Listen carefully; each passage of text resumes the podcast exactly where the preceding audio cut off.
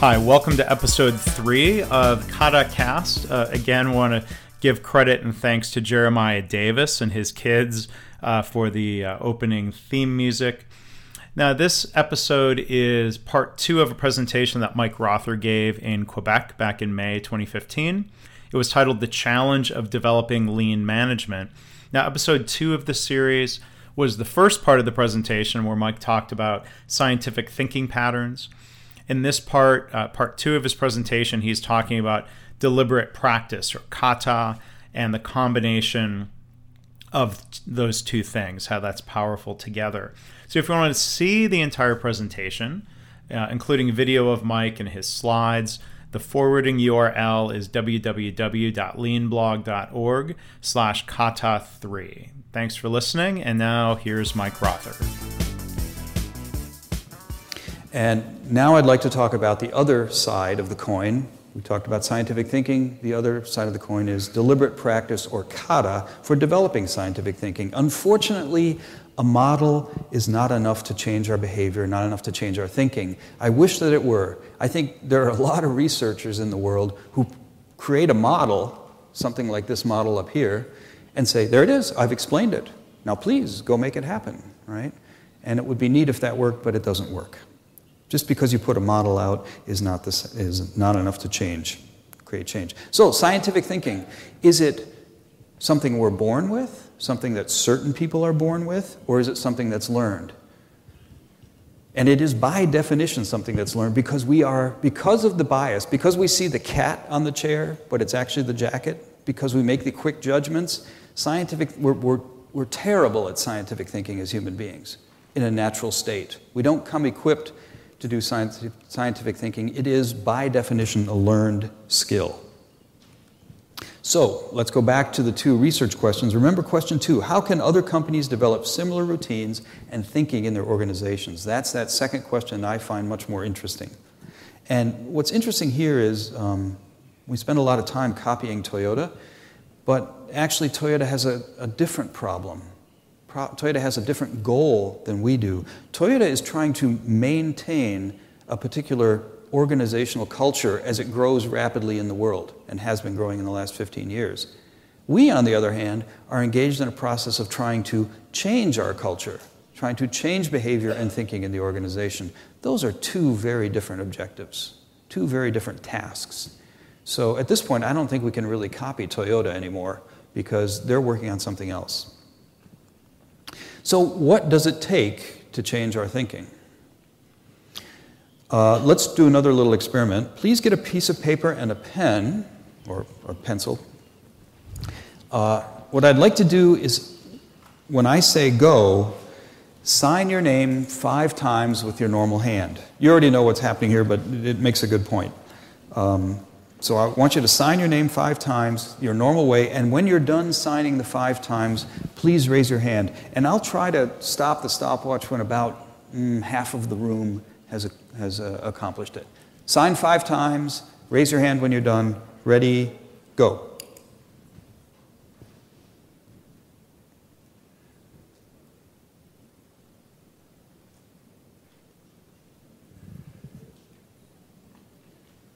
Some hands are coming up. Hands are coming up. Okay, maybe that's about half. All right, great, thank you. That's uh, 18 seconds.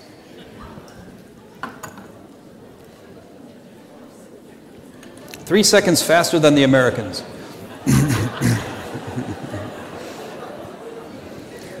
All right, you know what's going to happen now? Let's, so we're, we're thinking about what does it take, let's go back. What does it take to change the culture in the organization? We're trying to change the behavior and the thinking of the people in the organization. Let's instead do a small change.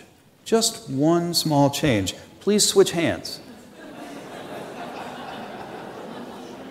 Okay, same, same procedure. With your non dominant hand, please sign your name five times when I say go, and raise your hand when you're done. Ready? Go.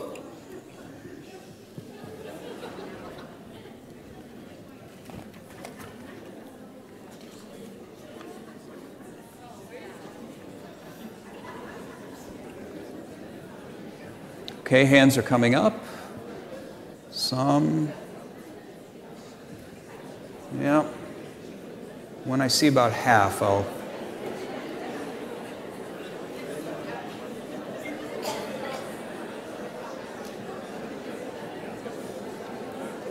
Okay, maybe maybe that's half now. Okay. Thank you. 38 minute, 38 seconds. 38 seconds compared to 18.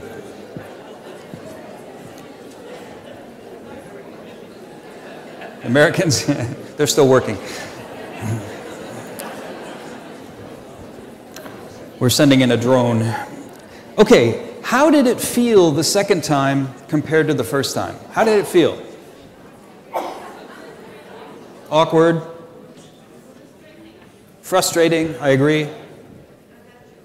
Unnatural, awkward, those are such great words about your change process in your organization, right? Awkward, frustrating, unnatural, right? Exactly, exactly. So, why does the second time feel odd? Now, by the way, now you have an engineer talking about the brain, so please uh, enjoy it with, with caution, right? Um, so, we have to be more con- conscious about things we haven't done before. We have to be more deliberate, and it slows us way down. So, we have this brain that weighs three pounds, you know, I don't know, a kilogram, a little over a kilogram, this meatloaf, but it takes about 20% of your body's energy. So the brain, the body, the brain is constantly trying to conserve energy. It, it will shift as much as it can to automatic responses. To, imagine if you had to decide everything. Uh, when you start to drive a car, where do you practice? Parking lot. Why?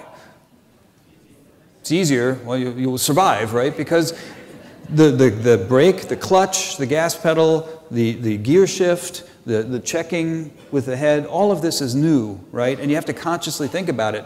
When you're doing that, what are you not paying attention to? The road, right? Today, when you drive, uh, you know, do you think about where the brake pedal is and that kind of thing? Not at all. So you can spend your cognitive resources or your brain's energy on what else? On what? The road in front of you and navigating that territory, right? So the brain will make things automatic so that we can so we can conserve energy. So the brain creates and prefers habits for safety and efficiency. Unconscious thinking enables us to get through the day by taking care of routine decisions and conserving brain energy. You only have so much cognitive resources. Unconscious thinking is very fast and instinctive. Oh, that's a cat. Uh, while deliberate thinking is slow and intentional because it costs a lot of our energy and attention. For those of you who are interested, you can see on the left we have uh, billions of these synapses in our brain, and uh, here's a trained synapse. There's very little resistance.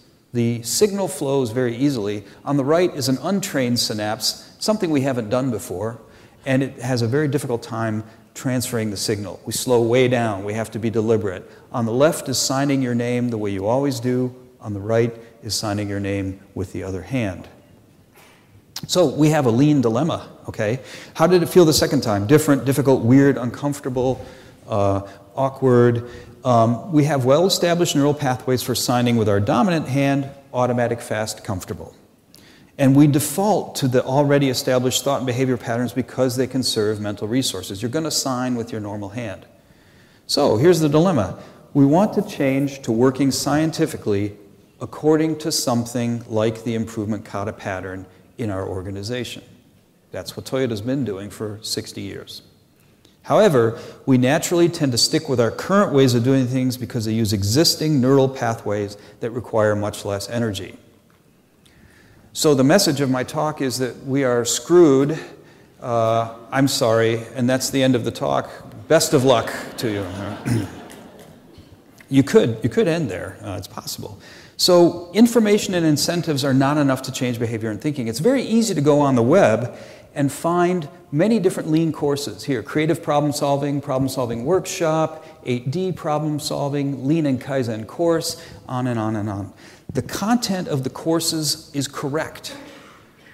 The content of the courses is useful. And I'm not saying you shouldn't take the course, but that alone will not change our behavior.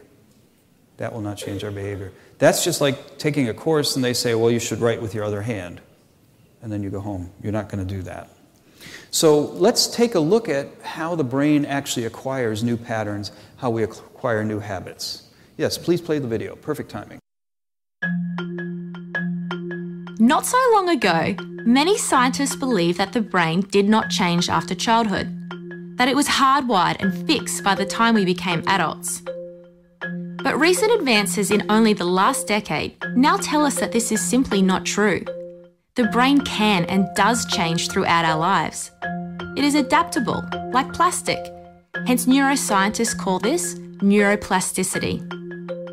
How does neuroplasticity work? If you think of your brain as a dynamic, connected power grid, there are billions of pathways or roads lighting up every time you think, feel, or do something. Some of these roads are well travelled. These are our habits, our established ways of thinking, feeling, and doing. Every time we think in a certain way, practice a particular task, or feel a specific emotion, we strengthen this road. It becomes easier for our brains to travel this pathway. Say we think about something differently, learn a new task, or choose a different emotion. We start carving out a new road. If we keep travelling that road, our brains begin to use this pathway more, and this new way of thinking, feeling, or doing becomes second nature. The old pathway gets used less and less and weakens. This process of rewiring your brain by forming new connections and weakening old ones is neuroplasticity in action. The good news is that we all have the ability to learn and change by rewiring our brains. If you have ever changed a bad habit, or thought about something differently, you have carved a new pathway in your brain and experienced neuroplasticity firsthand. With repeated and directed attention towards your desired change, you can rewire your brain. That's the best video I've found so far that explains in, in two minutes kind of how, you know, how it, it kind of works. It, it's not quite that mechanical, I think if an engineer looks at that video, the brain is suddenly like a machine, right? It's not quite like that. We'll talk about that in a moment. Um, but the video is available on, on YouTube, and maybe we'll send out the link for the video so you can use it. There are a few other videos I'd like to share with you, too. I'm not going to show them today, but we'll give you the links. Um, so, here are some ingredients for changing our minds. Here are some ingredients for developing new skills. And, and this is the second question, right? How can other companies, how can other companies develop uh, similar patterns of thinking and acting in their organizations?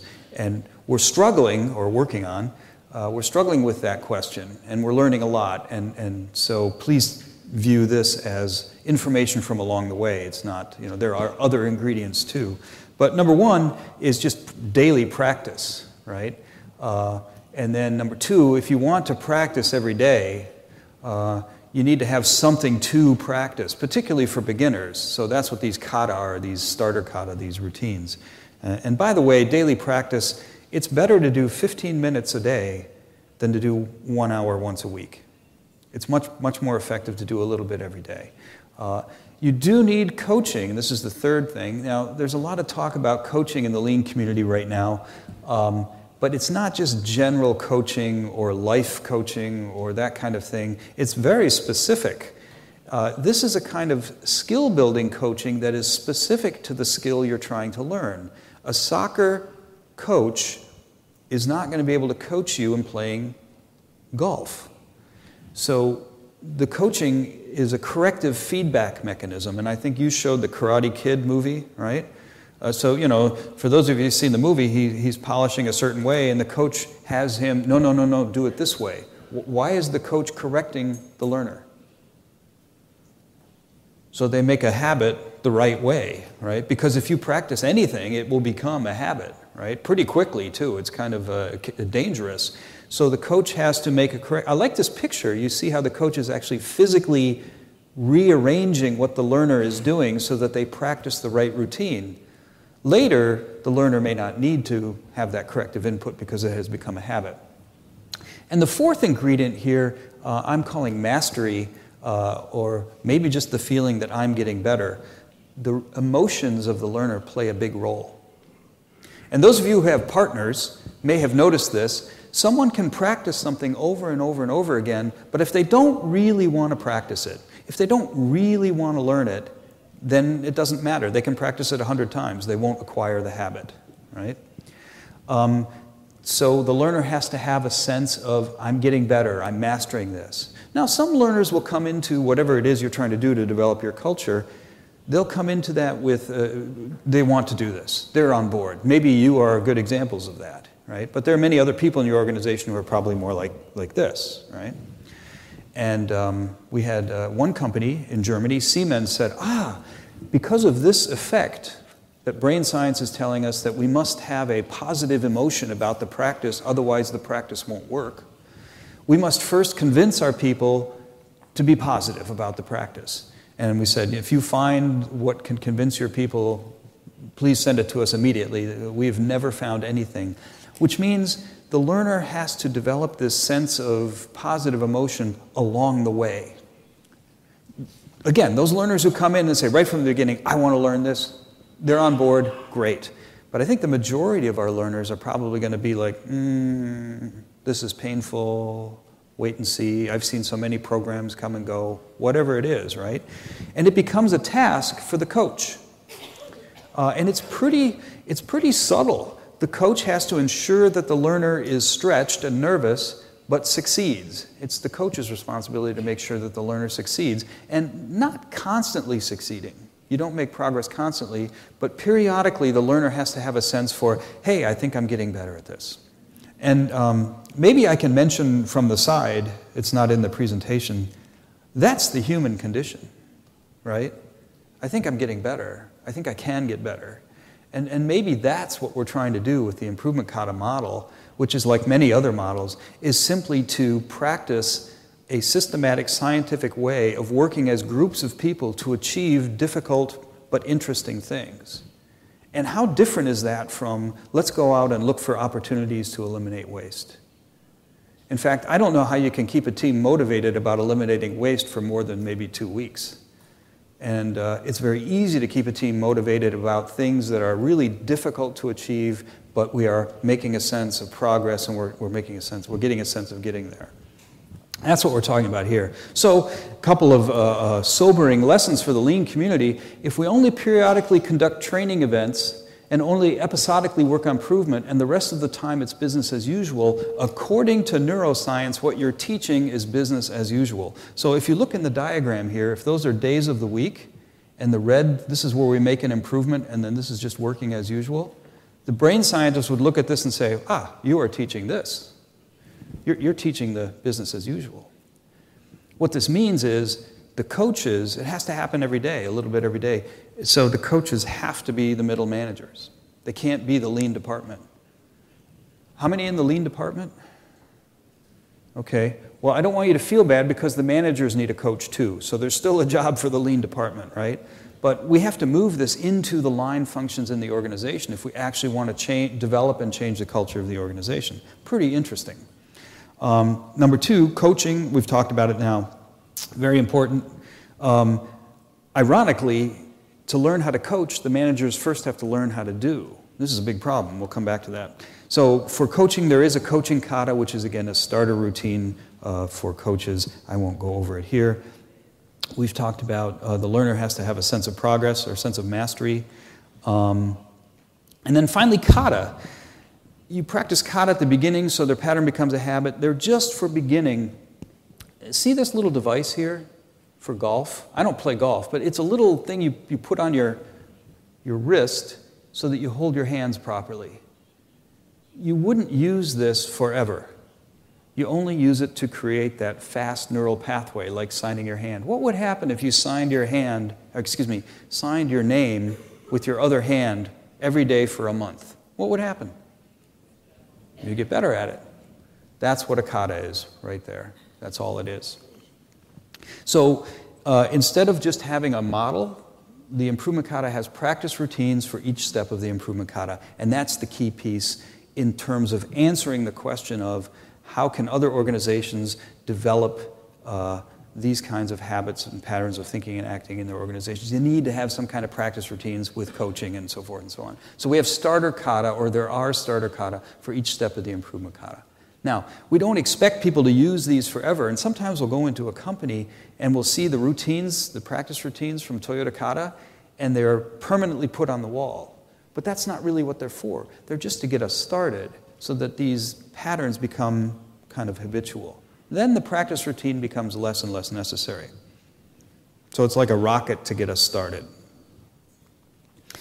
Um, I have a video here, but I didn't give it to you. I didn't realize we'd have quite this much time. So I'll send you the link to this video. Uh, it's it's a, two people at Merck, actually, doing a coaching cycle. When you watch this video, it's very stiff. It's an early coaching cycle, and it feels kind of stiff, and people watch the video and they're a little bit uncomfortable about it, right? But what, did, what were the words you used to describe when you first started writing with your other hand? Awkward. What's that? Backward. Unnatural, right? So here we are, and, and think about it. You're going to try to change how you're thinking and acting by practicing a different way. And the first experience is going to be awkward, stiff, unnatural, right? Can you see the extent of the challenge that you face? Can you see the role of coaching? Can you see the role of constructive feedback or corrective feedback coming from the coach? Can you see the role of the learner periodically getting a sense that they're mastering the skill? You know, it's not the pizza party to celebrate, look at all the waste we've eliminated. It's the pizza party to celebrate, wow, getting more skillful, right? It's a different thing. We will send you the link to this video. So, the challenge of creating lean ma- management, the goal of this presentation basically is to help make us aware of what is the task we face. And I think, I, I think lean has had kind of an easy sell for the last 25 years. You go into the senior people and you say, hey, this is about eliminating waste, reducing cost, improving efficiency, improving quality. There's not a leader out there who's going to say, no, no, no, no, I don't want that. That's a pretty easy sell, okay? But we're learning more now. I wanted to talk to you about some things we're learning about lean. We're learning that it's a little bit more than that. It's, it's kind of a behavior modification process, a conditioning process inside uh, to, to, uh, Toyota to, to learn some scientific skill. And when you say to the very same leaders, oh, well, lean is actually about learning how to think and act scientifically through a lot of deliberate practice every day on real things, not fake practice. Uh, and the managers are the teachers, which means we have to get all of our middle managers skillful in this routine first before they can teach someone else. Already the leader is probably checking the watch. You know, okay, I, you know, I wanted to make better results for the next quarter, whatever. You've probably lost 75% of the people who said yes to efficiency. And I think that's okay. There are different ways to run a, a, a successful organization. But I think we should go into this with our eyes open and say, this is the challenge we faced. I, am here to tell you it's a marvelous challenge. It's highly enjoyable, highly diverting, and as you can probably imagine, the skill set that you're teaching at work, the scientific thinking and acting, spills over into daily life. In fact, and I don't tell this to a lot of people, I didn't want to write the Toyota Kata book. There was no intention to write the book. Um, we were interested in how practical the improvement kata pattern is for everyday life. But as we thought about it, where do people learn their habits? And I think people learn quite a few of their habits at work. And so we wrote a book for about work, practicing improvement kata at work. But frankly, my bigger interest is that we learn this pattern, learn to think and act this way, and that it does spill over from our workplace into how we uh, uh, teach our children, how we handle political situations. Um, you know, it, maybe we would make a fence around Prince Edward Island, and all experiments are first tested there politically, right? PEI, people can't leave, we take the bridge back out. You know, it's, it's, it's one idea. So there is maybe a shift going on to something you might call 21st century lean. And so on the left-hand side, you see what we did in the 20th century with lean, the late 20th century. Uh, you know, periodic improvements. That's really shifting to daily improvement and daily practice. Um, 20th century, there was a big focus on lean staff, create the lean promotion department. Uh, 21st century, the focus is really on that middle manager. Those middle managers as the coaches and teachers, teachers in the organization. And you know, lean from the last century was about eliminating waste. And I think lean this century is more and more about what do you want to achieve? What do we need to achieve in our organization? What do we need to achieve in our team? Uh, getting there, of course, is the challenge. If managers have to be learners before they can be teachers, wow. This is where we're different from Toyota. Toyota already has a lot of experienced coaches. We don't. Yes, we have no coaches. Um, what do we do? You can apply the same improvement kata pattern to this organizational level challenge. That is, what's our goal at the organizational level? Where are we now? What's our next target condition? And then we can start experimenting in that direction. It is a universal pattern in that sense. Okay, the only thing I wanted to tell, the other thing I want to tell you about, I just wanted to mention kata in the classroom. Um, it's, it's more difficult for adults to learn new habits than it is for children to learn new habits. Pretty obvious sometimes. So we're starting to take the last year uh, kata into the classroom. These are middle school students in science classrooms, and they're doing a simple one hour exercise on the improvement kata pattern. We're actually trying to influence the teacher so that the teacher will use the pattern again and again. But instead of lecturing the teacher, we simply do an exercise in the classroom. The teacher does an exercise, we show them how to do it with the improvement kata pattern. If you're interested in it, by the way, there's a website. There's nothing for sale. Everything is for free. Uh, it's called kata2grow.com. Uh, and so that's an activity that's been going on. And you know, one way to create scientists is to take adults and try to change the behavior, get them to write with their other hand. Another way to create scientists is to begin with young people. So, best wishes for your practice, and I mean that, it really is kind of a practice thing. Invite you to visit the Toyota Kata website. Um, Sylvain, you, you put the book up there in my picture, that's very nice. Uh, but the book stays the same. The Toyota Kata book doesn't change. McGraw Hill is happy to keep printing those. Um, but we keep learning things, and so we put that on the Toyota Kata website. There's nothing for sale there, but as we learn things, we stick them up there.